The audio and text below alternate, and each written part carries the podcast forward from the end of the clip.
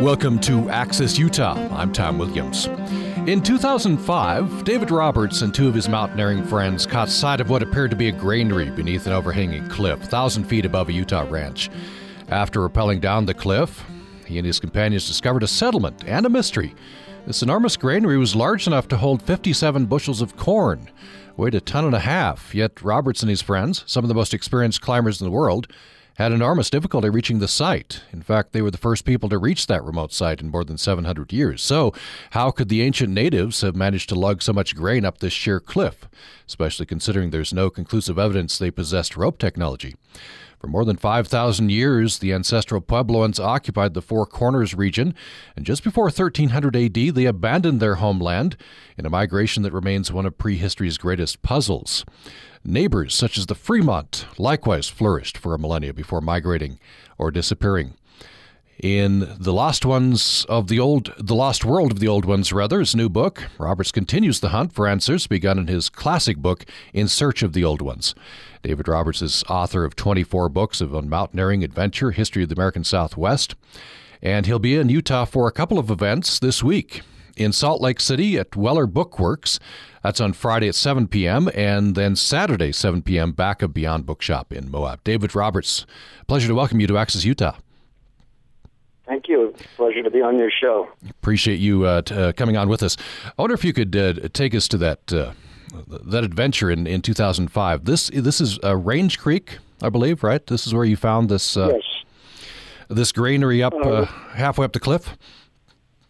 Range Range Creek is a canyon in the Tavaputs Plateau, just west of the Green River and Desolation Canyon. And for 50 years, a rancher named Waldo Wilcox kept everybody out. And unlike most old timer cowboy ranchers, left every single Indian artifacts, Indian being his word, uh, in place, so that when he finally, in his relative old age, had to sell sell the place, he sold it to the state of Utah the archaeologists realized this was the most pristine tract of land that had been inhabited by the Fremont or any other of the old ones uh, anywhere in the Southwest, may, possibly anywhere in the country. And this unleashed a bonanza of uh, competing demands for the for what to do with Range Creek. A lot of people and the Utah government wanted to turn it into a hunting and fishing resort. Uh, fortunately, the archaeologists won out. But when I got a chance to go in there because I was writing for National Geographic, um, my friend Greg Child and I were authorized to go check out these really obscure, remote granaries way up, as you say, a thousand feet above the creek itself. The one that, that I opened the book with is one of the most mind-boggling sights I've ever seen. It's it's uh, halfway up a 150-foot overhanging cliff, and how the Fremont got there, let alone build a granary and stored all that corn, and we regularly retrieved it, is a profound mystery. Also, an amazing accomplishment.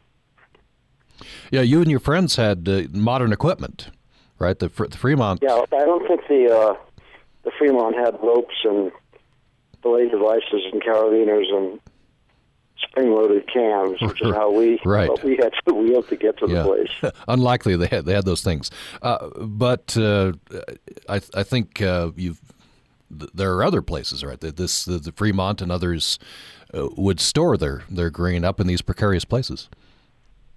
It's clear that uh, the reason for that kind of storage is defensive. It's a way to guard your. If, if you're facing starvation, and there were lots of famines in the Southwest, uh, the most precious thing you can own is corn, beans, and squash. So you got to store that someplace where other people can't get to it. It used to be thought that the threat was from nomadic tribes such as the Utes and the Paiutes but they don't appear to show up until after the abandonment. So the going theory now is that in, in really hard times, the Fremont and the ancestral Puebloans were raiding each other and killing each other. Uh, but that would dictate a date something like 1250 for that Range Creek granary, and instead we found out it was built and used about a thousand A.D., which was well before the desperate famine, and in fact, at a point when the uh, Fremont were thriving. So, so much for our theories. Mm-hmm. Right. It remains a complete mystery. Uh, uh, I was uh, there's a funny passage uh, in the book, uh, and I want to talk more about Waldo Wilcox, who's uh, I think rightfully so seen as a hero in preserving Range Creek. Um, but you, you, have a passage in the book where he's he's presenting his theories. He you know he walked through these areas for many years, just alone essentially. And now you've got a bunch of archaeologists there and uh, he's he's putting forth a theory, and an archaeologist sitting next uh, to him is is disapproving of that theory. Um, but he he then uh, goes on to uh, to talk about how he uh, how archaeological students can can get mistaken as well. Uh, and in one passage, um, I, I, think it's Waldo is out in the backcountry. He sees a, a skull protruding up, and he and he puts a pot over the top of the head and then I wonder if you could tell me the, the reaction of the grad students who come back. Okay. yeah, many years ago, Waldo was hiking way above Range Creek. And as you said, he found a skull coming out of the ground, a burial site. And he actually took not a not a pot, but a what Waldo calls a corn grinder, uh, a, metate, a basin, stone basin in which the ancients used to grind their corn, and he inverted it to cover the skull so that it was actually a, an act of reverence, so that it wouldn't be uh, uh, pot hunted or looted by later comers, and just just an instinctive act of reverence. So he turned the the tate upside down, put it over the skull. Then when the uh, archaeologists, grad students got in there, Waldo told them there was some neat, neat stuff, Indian stuff, as he put it, sort of pointed up there. They they did, did an all-day exhausting hike. They came back and they said, to Waldo. We made an amazing discovery. We found out that the Fremont buried their dead with metates covering their skulls. and Waldo sort of chuckled and said, Yep, and I bet I can tell you right where that was. Which, you know, illustrates so there's some difficulties. You, you've got to be trained and and uh, the theories evolve, right? That's uh, that's. Uh, I think there are some, some, theories that have evolved in the interim between uh, your previous book and, and this one.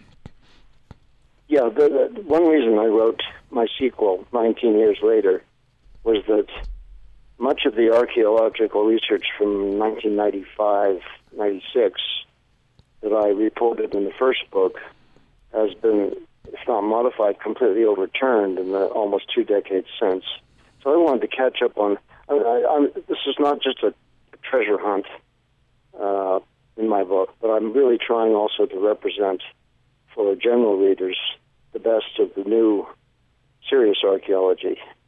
Um, so there are a lot of new theories about what's what was going on in the prehistoric Southwest that I I think are pretty exciting, and I hope I can convey that to the readers. Well, uh, I wonder if we could. Do, I want to get back to your your search, and there there's some tensions between preserving these these beautiful sites and and maybe uh, you know over appreciation um, I wonder what the new new research is telling us. The the big mystery, of course, is the disappearance not only the ancestral Puebloans but the Fremont. Yeah, um, today's Puebloans hate the word disappearance because folks in Zuni, Hopi, Acoma, Taos, and the other Pueblos today are definitely uh, descendants of the ancestral Puebloans. So there was definitely an abandonment, but not a disappearance. Hmm. Uh, okay. Something caused folks all over the Colorado Plateau to move south and east towards the Rio Grande and towards um, middle of middle and northern Arizona. But as for the Fremont, who were the folks in central Utah, and distinct from the ancestral Puebloans north of the uh, what we used to call the Anasazi, does seem to be a real disappearance. No one has linked the Fremont with any living tribe today, and the, what happened to the Fremont is a complete mystery. There are various theories, but none of them has even more than a few shreds of evidence to, to support them. what are the theories? One theory that seems almost crazy is that, that they came the Kiowa. And we know the Kiowa is a plains people, nomadic. But there are linguistic connections between Kiowa and the eastern Pueblos, which also is very hard to explain. Um, another theory is that they were assimilated by the Utes and became inbred, not inbred, ingrown, I mean, uh, well, assimilated, so that today you can't tell a Ute person who possibly had Fremont ancestry from the rest of the Utes. And another theory is that they all died out. Hmm. Uh, times are pretty tough in central Utah at the end of the 13th century, and you suddenly find very, very few tiny little pockets of what look like very desperate communities hanging on. So we don't, we really don't know. I mean, Fremont are much harder to d- detect archaeologically than the, the, the Puebloans farther south. Hmm.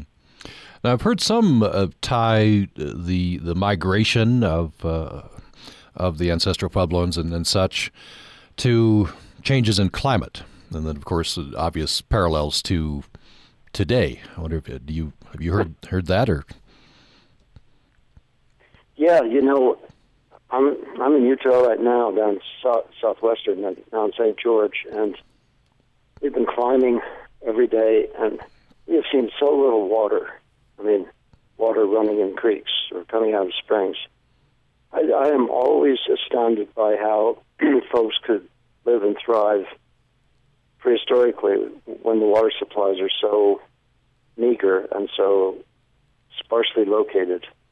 Um, we do know that in the latter half of the 13th century, a lot of bad things happened. There were there was a severe drought from 1276 to 1299. Some some people think it didn't rain for 24 years. Um, there was possibly the near extinction of the big game. They they could have been hunted out. Um, the lack of rain was meant it was almost impossible to grow corn, which was the staple food for all the people. so things are getting quite desperate. Uh, but the Puebloans today say that there was also a spiritual reason for the abandonment, and that if you ask folk, folks at Hopi, they'd say, well, our gods commanded us to move on. That migration has always been part of our pattern. Um, pretty hard for archaeologists to prove or disapprove dis, disprove that theory. Hmm. You, you've talked about um, linguistic patterns being a possible clue. Is is uh, uh, that apparently is a line of inquiry that's that's being pursued? The linguistics of today's Pueblo Pueblo people are so complicated and so mysterious that you have something like 10 different languages among 21 Pueblos, uh, belonging to four completely distinct linguistic groups. So that Zuni, for instance, is like Basque in, the, in Spain, a language that has no known cognates anywhere in the world. And Zuni and Hopi, Pueblos not very far apart, have languages as different as English and Chinese. So if they're all descendants in some way of the ancestral Puebloans, why do they have such completely different languages? Um, it's it's it's one of the profound riddles of the Southwest. So the Zuni is, I guess, it's unique in that way, like Basque is in Europe.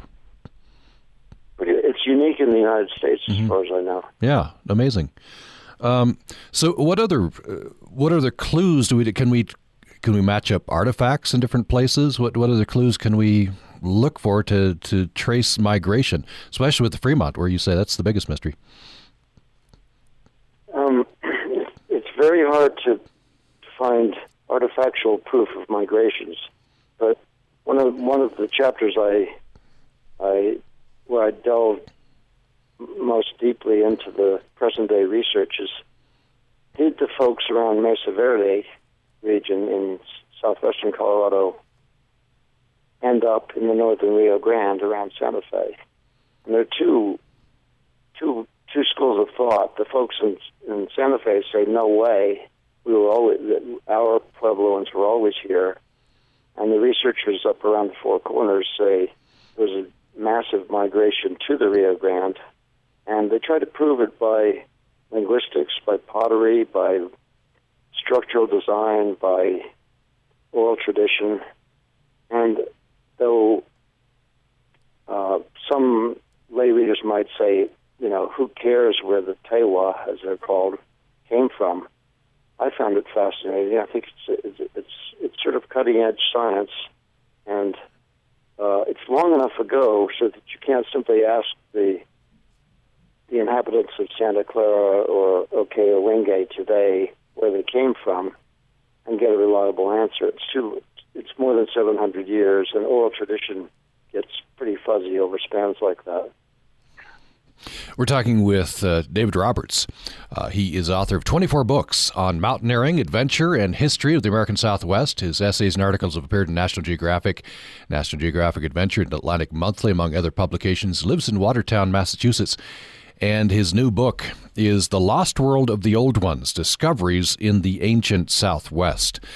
He is uh, in Utah for a couple of events. First of those is Weller Bookworks in Salt Lake City on Friday, 7 p.m. Then in Moab on Saturday at 7 p.m. at Back of Beyond Bookshop in Moab. And he's my guest for the hour here. You can join us at 1 800 826 1495 or upraccess at gmail.com or on Twitter. More following this break. Every week, there's new science, new technologies, and new discoveries that affect our health, our world, and our environment. And every week, Living on Earth is there to report, analyze, and comment to make sure you know what's happening and how it may affect you. So don't miss out. Tune in right here to hear what we have to offer. I'm Steve Curwood. That's this week and every week on Living on Earth from PRI. Wednesday mornings at 10 on Utah Public Radio.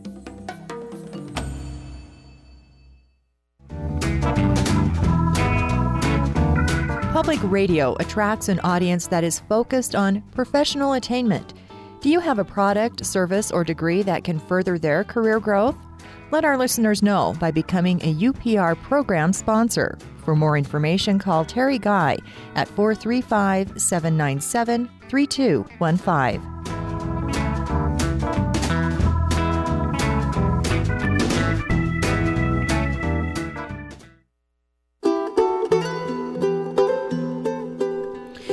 I'm Tom Williams. You're listening to Access Utah. My guest is David Roberts. He is a mountain climber, author. He's author of uh, some 24 books on mountaineering, adventure, and the history of the American Southwest. And he's out with a new book. It's called The Lost World of the Old Ones. He continues the hunt for answers about these ancient peoples of the Four Corners region that he began in his classic book, In Search of the Old Ones. Building on breakthroughs of recent archaeologists, uh, he paints a fuller picture of these enigmatic ancients and recounts his uh, last 20 years of exploits in the backcountry, adventures which range across Utah, Arizona, New Mexico, southwestern uh, Colorado, illuminating the mysteries of the old ones, as well as more recent uh, Navajo and Comanche. And uh, you're welcome to join the conversation at 1 800 826 1495. And our email is upraccess at uh, gmail.com. I want to talk a bit about in this segment, uh, David Roberts, uh, about this the, this tension between appreciation of uh, of these ancient peoples and perhaps over appreciation. You uh, open the book talking about Range Creek and then uh, talking about the the effect. Unintended, I'm sure that that some passages in your previous book, "In Search of the Old Ones," had. I wonder if you could talk about that. Sure. Um, I was very disturbed to discover, and probably should have anticipated, that my first book would be treated by some readers as a treasure map because I subscribe to an idea called the Outdoor Museum, which argues that if you find something really like a, an intact pot in the backcountry, you should not.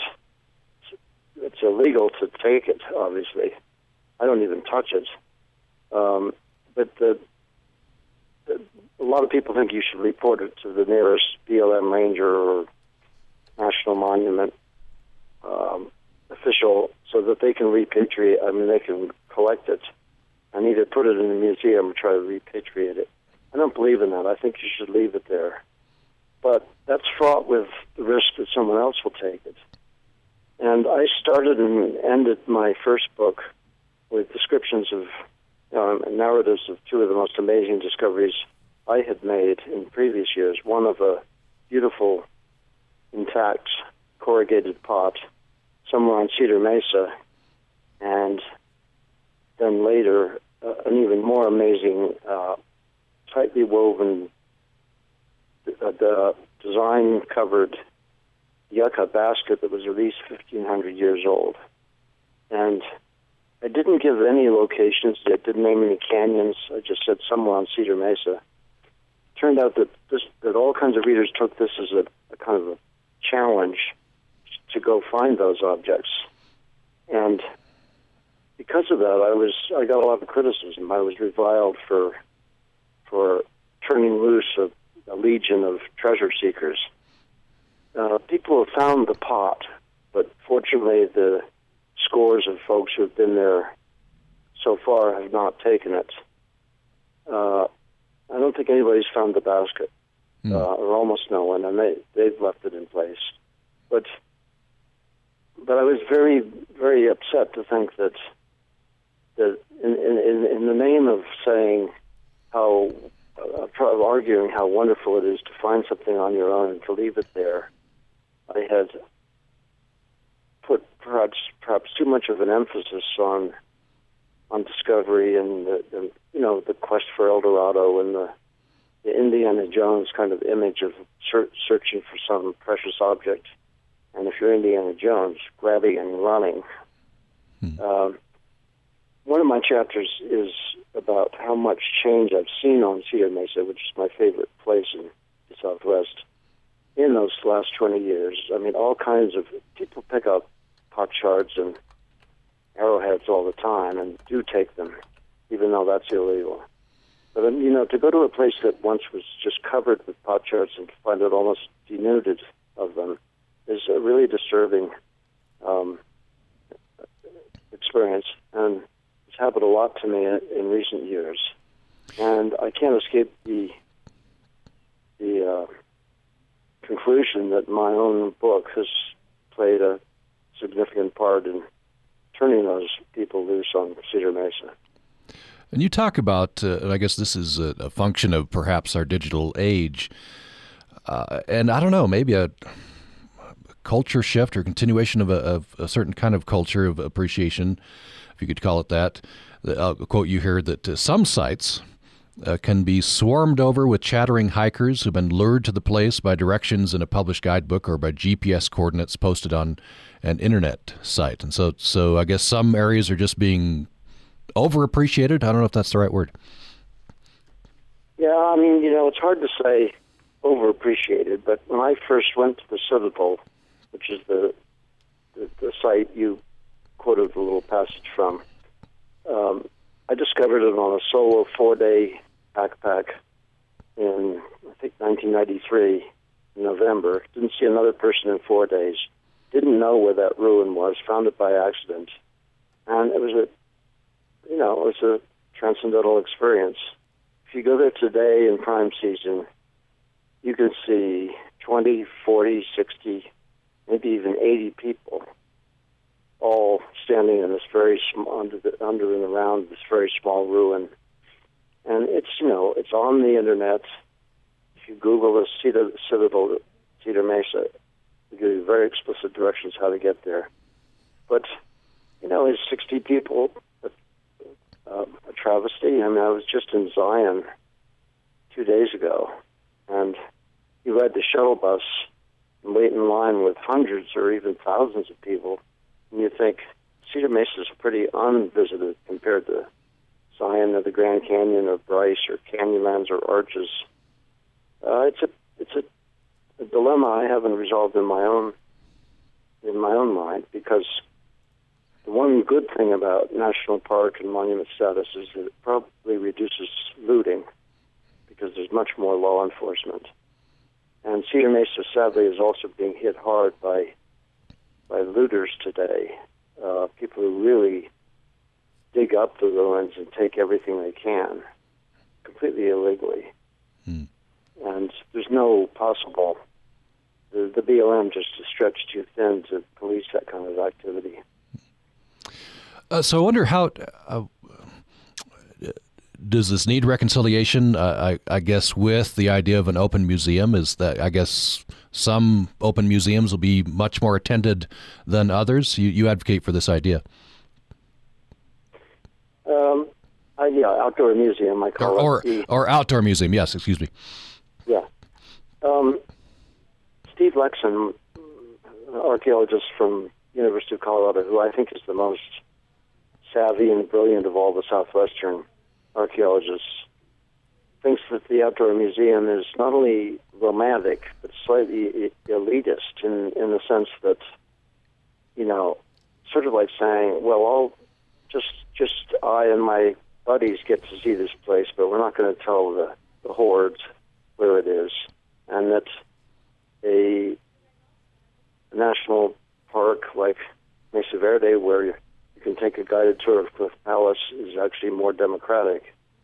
But on the other hand, I've as I've hunted down uh, collections made as early as the 1880s and gone to museums and seen that stuff that, for instance, Richard Wetherill dug up in 1893 has lain in drawers for more than a century and nobody looks at it or does anything to use it for research. It seems to me that sticking it in a drawer somewhere in a museum is almost as bad a fate as, as letting it be pot hunted. Uh, it's just I, I just can't wrap my mind around it. I think it's an insoluble dilemma. Hmm. Uh, here's a, uh, a question from Kylie in Moab, who's emailed us at upraccess at gmail.com. She says she's wondering if you have visited Huck's Museum in Blanding. She says she just visited the museum and was astounded at uh, his huge collection. yeah. Huck's is sort of the epitome of the rampant collecting that used to happen and it still happens all over the Southwest, all over the country. Um, one one thing that really drives me crazy is that we're one of the few countries in the world, maybe the only country in the Western Hemisphere, in which you can collect legally antiquities on private land. If if you find something in Mexico or Guatemala, uh, something rare and prehistoric. It belongs to the state. You have no right to dig it up and put it on your mantle. You actually do have the legal right if you find a pot on your backyard in Blanding or or some acre you've leased for grazing, not leased but owned. You can dig up anything you want and put it on your mantle. And so collections like Huck's and Blanding are the fruit of decades and decades of what you have to call pot hunting, whether it's legal or not. And go on eBay today and, and Google Anasazi pot, and you'll find pots for sale, and every one of them claims to have a, a certificate. Oh no, we found this on private land. It's totally legal. But this is unprovable. We know that a lot of the stuff that's on eBay is dug illegally on federal lands or even state lands. It's uh, it's it's tragic to me. If you just joined us, we're talking with David Roberts. His new book is The Lost World of the Old Ones Discoveries in the Ancient Southwest. You can join us at 1 800 826 1495, toll free number. Our email is upraccess at gmail.com, and you can get to us on Twitter. Use the handle at Utah Public Radio. Uh, David Roberts, I, am wondering, I, am sure you're aware of the, the federal crackdown in Blanding, uh, 2009, 2010. And I was, was curious about the aftermath. And in fact, Brandon Loomis in the Salt Lake Tribune in 2011 uh, went back and uh, interviewed a, a, few people. And one of the key questions he had was Did that crackdown have an effect? And what he came up with was yes, in the Blanding area, it has at least reduced illegal artifact hunting. But some of the people wondered if it's if it's really tamped down in other surrounding areas the Blanding bust was both heroic and atrocious in the sense that the the the, the research that that went into to documenting how many folks in Blanding owned illegally owned um, artifacts was was really prodigious and well done. But the crackdown was, you know, the Senator Fraser's Gestapo style, you know, busting in the middle of the night, handcuffing people, arresting them, you know, coming in with heavily armed militia, as it were. And, and sadly, three people, including one of the most prominent Blanding citizens, committed suicide in the wake of the bust. Uh, if you if you talk to anybody in Blanding today, they they feel that this is the worst example in recent years of the federal. I mean, Utah is rife with the conflict between states' rights and federal rights. Uh, after all, the Utah legislature voted to to force the feds to give up all public land to the state except the five national parks. So that tension is, is, is nowhere sharper than in Blanding. It did, I think, cut down pot hunting in Blanding. I have no idea whether the pot hunting that goes on in places like, well, St. George, where I am now, was even faintly touched by that. Um, so, again, both heroic and atrocious. And this I, this is cultural, isn't it? I mean, there's legal aspects to it. Uh, I'm thinking of Waldo Wilcox, who was apparently, according to your book, uh, taught by his parents that we we don't dig up these artifacts, we don't we don't take them. I, Waldo's one of the heroes, maybe the hero of my book, because uh, his cowboy wisdom was uh, quite at odds with what the archaeologists say. I mean, Waldo had a theory that uh, what he found in Range Creek was evidence that the first people there were what he called the little people, and he, and he, thinks, thinks they were much shorter than any other Native Americans. And the, then the Utes came in and wiped. Uh, I'm sorry, the Fremont came in and wiped out the little people, and then sometime later, the Utes came in and wiped out the Fremont. Well, no ar- archaeologist would believe this, but during the years I hung out with Waldo in in 2004 to six, and I still visit him regularly in Green River. I, I really came to love and admire his take on the landscape and his his, his sense of of there's a kind of sorrow about the, the loss of this pristine paradise that he he he owned and and, and raised cattle on for 50 years and had this profound respect for the Native American presence there. Um, often archaeology, it's, I mean, archaeology per se is destructive. And some of the archaeology I saw being done in Range Creek, once it was opened to the state, was pretty poor. I thought it was not good archaeology. And Waldo was appalled by it. So I sort of took Waldo's side on this. He's also mm. an amazing character. He's full of uh, uh, bon mot and witticisms and has a wonderful wry sense of humor. He also knows this landscape better than anybody who ever lived, mm. including the Fremont, probably. Because as he says, them Indians didn't live so long. Yeah, yeah. Uh, you quote uh, Kevin Jones. I think I, I, don't know if he's still the state archaeologist. Um, he he pointed out that it wasn't law that protected Range Creek. It was it was this rancher. Yeah, Kevin made the, made, who was then state archaeologist, made the point at the symposium that what a, what a paradox that all the laws we enact since the Antiquities Act of 1906 did not have the as much of a preserving effect as one rancher with locking the gates at either end of his road and and keeping people out and just leaving everything where it was. And uh, would that there were more Waldo Wilcoxes in the West. But mm. he's virtually unique. Before we go to break, uh, why don't you tell tell us this story? Uh, you know, I'm learning about Waldo Wilcox. Of course, he was in the news and with the Range Creek and everything. But uh, he apparently supplemented his income uh, at times by capturing uh, mountain lions alive, selling to zoos. Yeah, I would have given anything to see to go out on a hunt in, let's say, 1963 with Waldo, and he took his two dogs and somehow managed to capture a mountain lion alive and carry it back to his homestead. And some of the lions he sold to zoos, which was done perfectly legal, and others he. Uh, Waldo had a sideline of uh, running a kind of hunting camp, so he would set the mountain lions loose when he had some rich dudes in to, to hunt, and then the rich dudes would go out and try to shoot the, the lions, the mountain lions.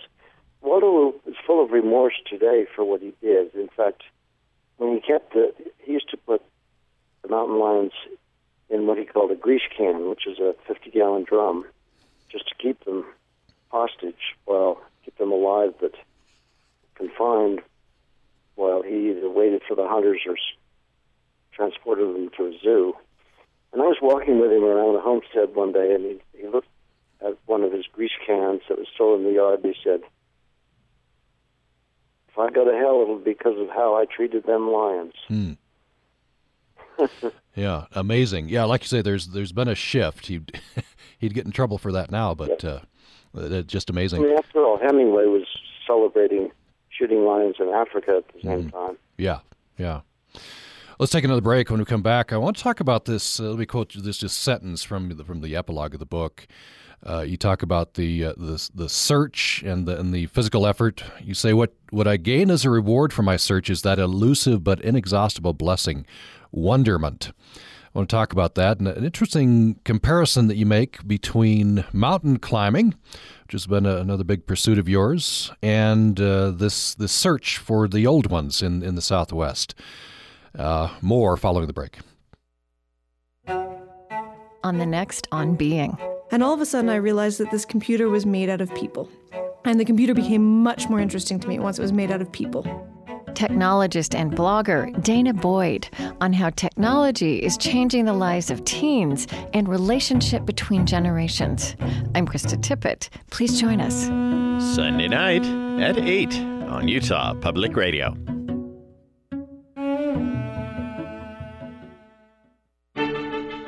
Congratulations to Sean Michael, head of Utah State University's Department of Landscape Architecture and Environmental Planning, for his national honor of the 2015 Outstanding Administrator Award. The competitive award is granted to administrators who instigate support or inspire improvement in the education and experience of students. UPR congratulates Sean Michael, recipient of the National 2015 Outstanding Administrator Award.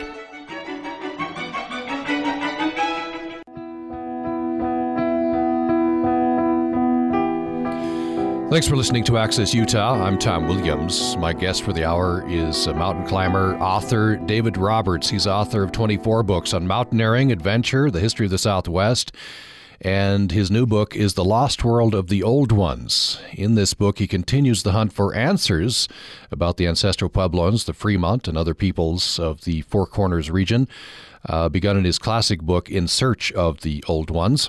He is in Utah for a couple of events. On Friday, he'll be at Weller Bookworks in Salt Lake City. That's at 7 o'clock in the evening.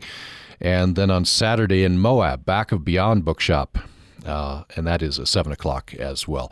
You're welcome to join this conversation at 1 800 826 1495, and you can join us by email to upraccess at gmail.com. David Roberts, uh, in your uh, epilogue, you contrast one of your big, um, I don't know, I want to call it hobbies. It's more than that. It's it's it's a it's a it's passion, mountain climbing, with another of your pursuits, which is this this uh, pursuit of the old ones in in the Southwest. You call mountain climbing uh, about yourself. It's essentially about yourself, and uh, searching for the old ones is about them. What if you talk a bit about that? Sure. My 20s and 30s, I was, I was very, very passionate about mountaineering, mainly in Alaska. I went on 13 expeditions, made a lot of first descents, um, but had had friends killed climbing. and uh, but it was for 15 years the most important thing in my life, and and then I started to sort of re-examine it because you know nobody cares about whether you climb a mountain except yourself and, and your comrades and your peers and your rivals. And there is something. Once I started writing for a living and interviewed some of the world's greatest mountaineers, I realized there was a kind of almost a narcissism about it that it was about the, bragging about one's deeds, or, or if not bragging, at least privately celebrating them. And it didn't do any good for other people. It didn't really broaden one's perspective on life. And almost by accident, in 1987, I wandered into Bullet Canyon on Cedar Mesa and found unrestored ruins. I'd been to the national parks, but I'd never seen unrestored ruins where you still had corn cobs and pot shards and flint flakes, dirt flakes lying in the dirt, just as they'd been left 700 years ago. And rock art with these enigmatic petroglyphs and pictographs. And it aroused a curiosity about who were the people who, who had made these things and what were they all about. And that's become the passion that's really supplanted mountaineering for me, though I still climb. Um, and uh, it may be too cut and dried a distinction, but for me, the the abiding um, motivation for what I'm doing today, which is hiking canyons and remote mesas, looking for vestiges of the ancients, is because it's not just about me. It's not about the first ascent of the something or other ridge on the something or other peak. It's about trying to figure out what was going on with the ancestral park Puebloans. I also have a pet peeve about professional archaeologists because most of them are not climbers. The the ancestral Puebloans and the Fremont were genius climbers. So of course that's part of the affinity. The, the ancients, the old ones, were amazingly good climbers, and whether they did it strictly out of defensive reasons or or even out of art for art's sake, uh, I've often wondered about. But professional archaeologists, by and large, ignore places like that granary in Range Creek as marginal, unimportant, minor, not nearly as important as the big open flatland pueblos. And I think they've missed a, an important part of the whole um, ancestral, the, the whole cult, culture of the uh, of the ancient ones by relegating what you find all over Utah, for instance, in the remote canyons, to to a, to a marginal status. Hmm. I'm curious what what is the emotion you you come across an artifact you haven't seen before, or maybe you have, or or a petroglyph, this evidence of, of ancient peoples. What's what's the emotion that you have? If you go to a museum and you see a a beautiful pot, you get a, a 10 second burst of admiration. And that's about it. And, you know, there are museums all over Utah, all over the Southwest, full of gorgeous pots and baskets and other artifacts. And sadly, it becomes almost numbing. You know, they're just sitting there in glass cases. And, and your mind kind of shuts off and the whole experience, you know, you can in an hour you can see 40 pots. You find one pot in the back country where you don't expect it, you know, it's hours and hours of transport and unforgettable experience. It's something about it being in the place where it was left by by some Native American many centuries ago that as you say, inspires wonderment and not just that 10 second burst of admiration. And I guess uh, you know some people might might go out, might enjoy an outing such as that. Outing seems a little too leisurely, you know, uh, strenuous hike or whatever it is, uh, and that's it. What what keeps you coming back time after time to? to, to I'm not really sure, but, but um, a hike or a backpack in this gorgeous country. I, I've always said that you know hiking around Utah would be superb experience if there were no prehistoric presence. But the fact that around any bend you might find something that very few, few people have seen and it's really ancient and that we can't really figure out turns it into much more than a great outing. It's a, mm-hmm. it's a quest. It's a it's a it's exploration really, and the the thrill has never diminished for me, even though I've been doing it now for 30 years. I mean, I'm going out a couple of weeks for one more jaunt into places I haven't been. It's it's incredible how how many little canyons there are all over the Southwest that are so seldom visited.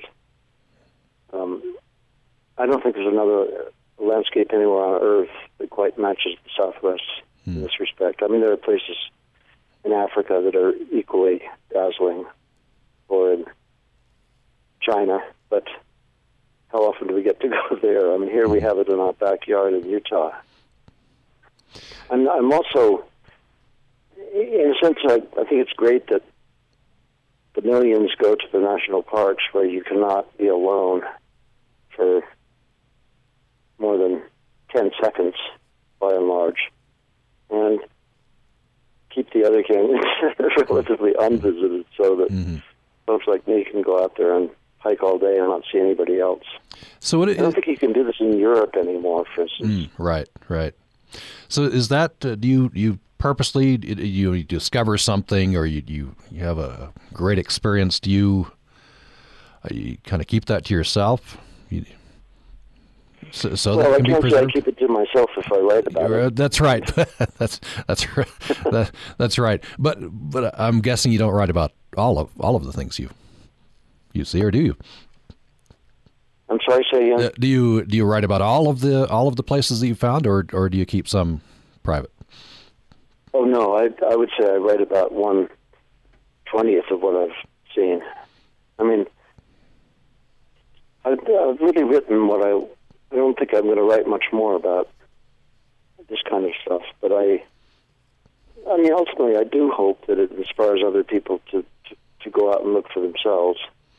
It's not easy. I mean, it's you, you you develop an eye for where a likely place for rock art or ruins might be, but uh, it's it's just as rewarding. And I, if anything, I want to convey in, in my book, it's the it's the awe and wonderment and excitement and and transport of such activity. I mean, that's why I keep doing it.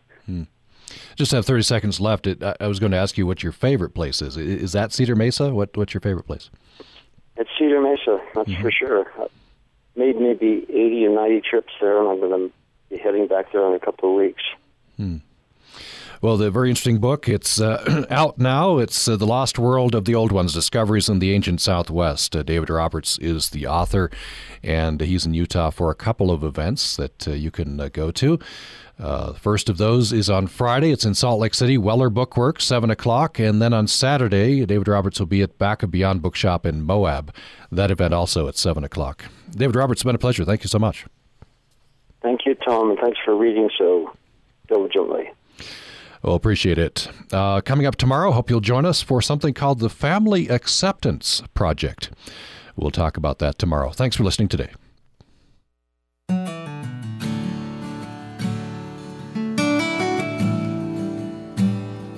Utah writer Gina Wickwar. Sometimes when you hear a person say something silly like, I lost about a month of my life, you shake your head and roll your eyes. But I shall say it. I did lose about a month of my life. I mean that figuratively, of course, but it was an experience that was, in that strange linguistic way, literal, too. I don't mean to suggest I was out cold for a month, but I was certainly not my normal self. My three kids chortled heartily when I happened to mention that on the phone. Don't you just hate that? It was, in fact, all pretty simple. I fell. Not far, just down four carpeted steps as I was going upstairs to bed. But I fell backwards and landed on my head on our stone entry floor. According to my husband, who reached me in seconds, I was bleeding and unconscious. Bear and Peach, our two medically trained dogs, did great vet work, madly licking my face, as Vin called 9 11. An ambulance and a hook and ladder arrived in our cul de sac in seconds to whisk me away to Logan Regional Hospital. I remember nothing about that, nor the CAT scan, the cutting off of my blouse, the head and shoulder braces, nor, saddest of all, the wonderful, at least I think it must have been, helicopter life flight to McKay-Dee. Another CAT scan by a brain surgeon there, and God bless us all. While I was pretty banged up, it showed I was pretty good after all. Four days at McKay-Dee, mostly forgotten except for the last three minutes of the Super Bowl that, for some reason, I managed to see only to sink back on the pillow in sorrow. My Seahawks got plucked in the last three seconds. Two days later, I was in a van ride back to Logan's Sunshine Terrace rehab. I was really praying for another helicopter ride, but I guess budgets are tight these days. That was on the 3rd of February. I left rehab the last day of February, so you can see what I mean about a loss of a month. But let me tell you, if you have to spend a month in a small but lovely room with a TV, tons of CNAs, physical therapists, nurses, attendants, doctors, and old and good, good visitors, that's the place to be. I was treated like a queen, though instead of my ermine trib robe that I had been sent out for dry cleaning, I was wearing a blue hospital gown, plus a clean white head bandage instead of my crown. Other than those two little drawbacks, I was in rehab glory. And I really mean it. The rehab folks were kind, loving, and always asking what they could do for me, always wondering how I felt, always bringing in flowers and cards, and always, always being thoughtful. I often wondered as I lay there if I could be so kind and sweet to someone who was often pill loopy or sleepy or simply out of it. I just don't know, but I do know that every single one of my rehab pals was an angel.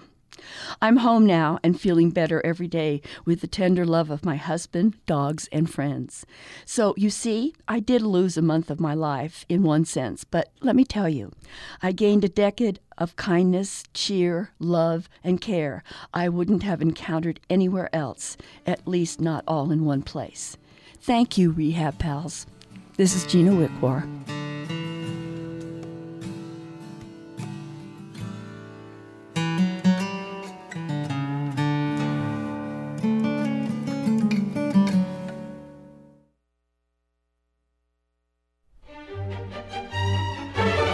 This is Bill McGlaughlin with Exploring Music. Ever wish you understood great music from the inside? Well, come put your head under the hood with us as we try to figure out what makes the Jupiter Symphony tick. Also, Beethoven 5th, Brahms 2nd, Tchaikovsky Pathetique, and Sibelius 2nd. That's Under the Hood with the Masters, next week on Exploring Music. Weekday afternoons at 1 and Monday through Thursday night at 9 on Utah Public Radio. Access Utah is a production of Utah Public Radio. You can listen to this episode or previous episodes of Access Utah anytime at upr.org, where you can find a link to subscribe to our podcast. This is Utah Public Radio, KUSR HD1 Logan, KUSK HD1 Vernal, KUSL HD1 Richfield, KUST HD1 Moab, KCEU Price, and KUSU FM HD1 Logan. Thank you for listening to Access Utah on Utah Public Radio, a service of the College of Humanities and Social Sciences at Utah State University. Don't forget to stay tuned for Living on Earth coming up today at 10 o'clock, followed by Performance Today at 11.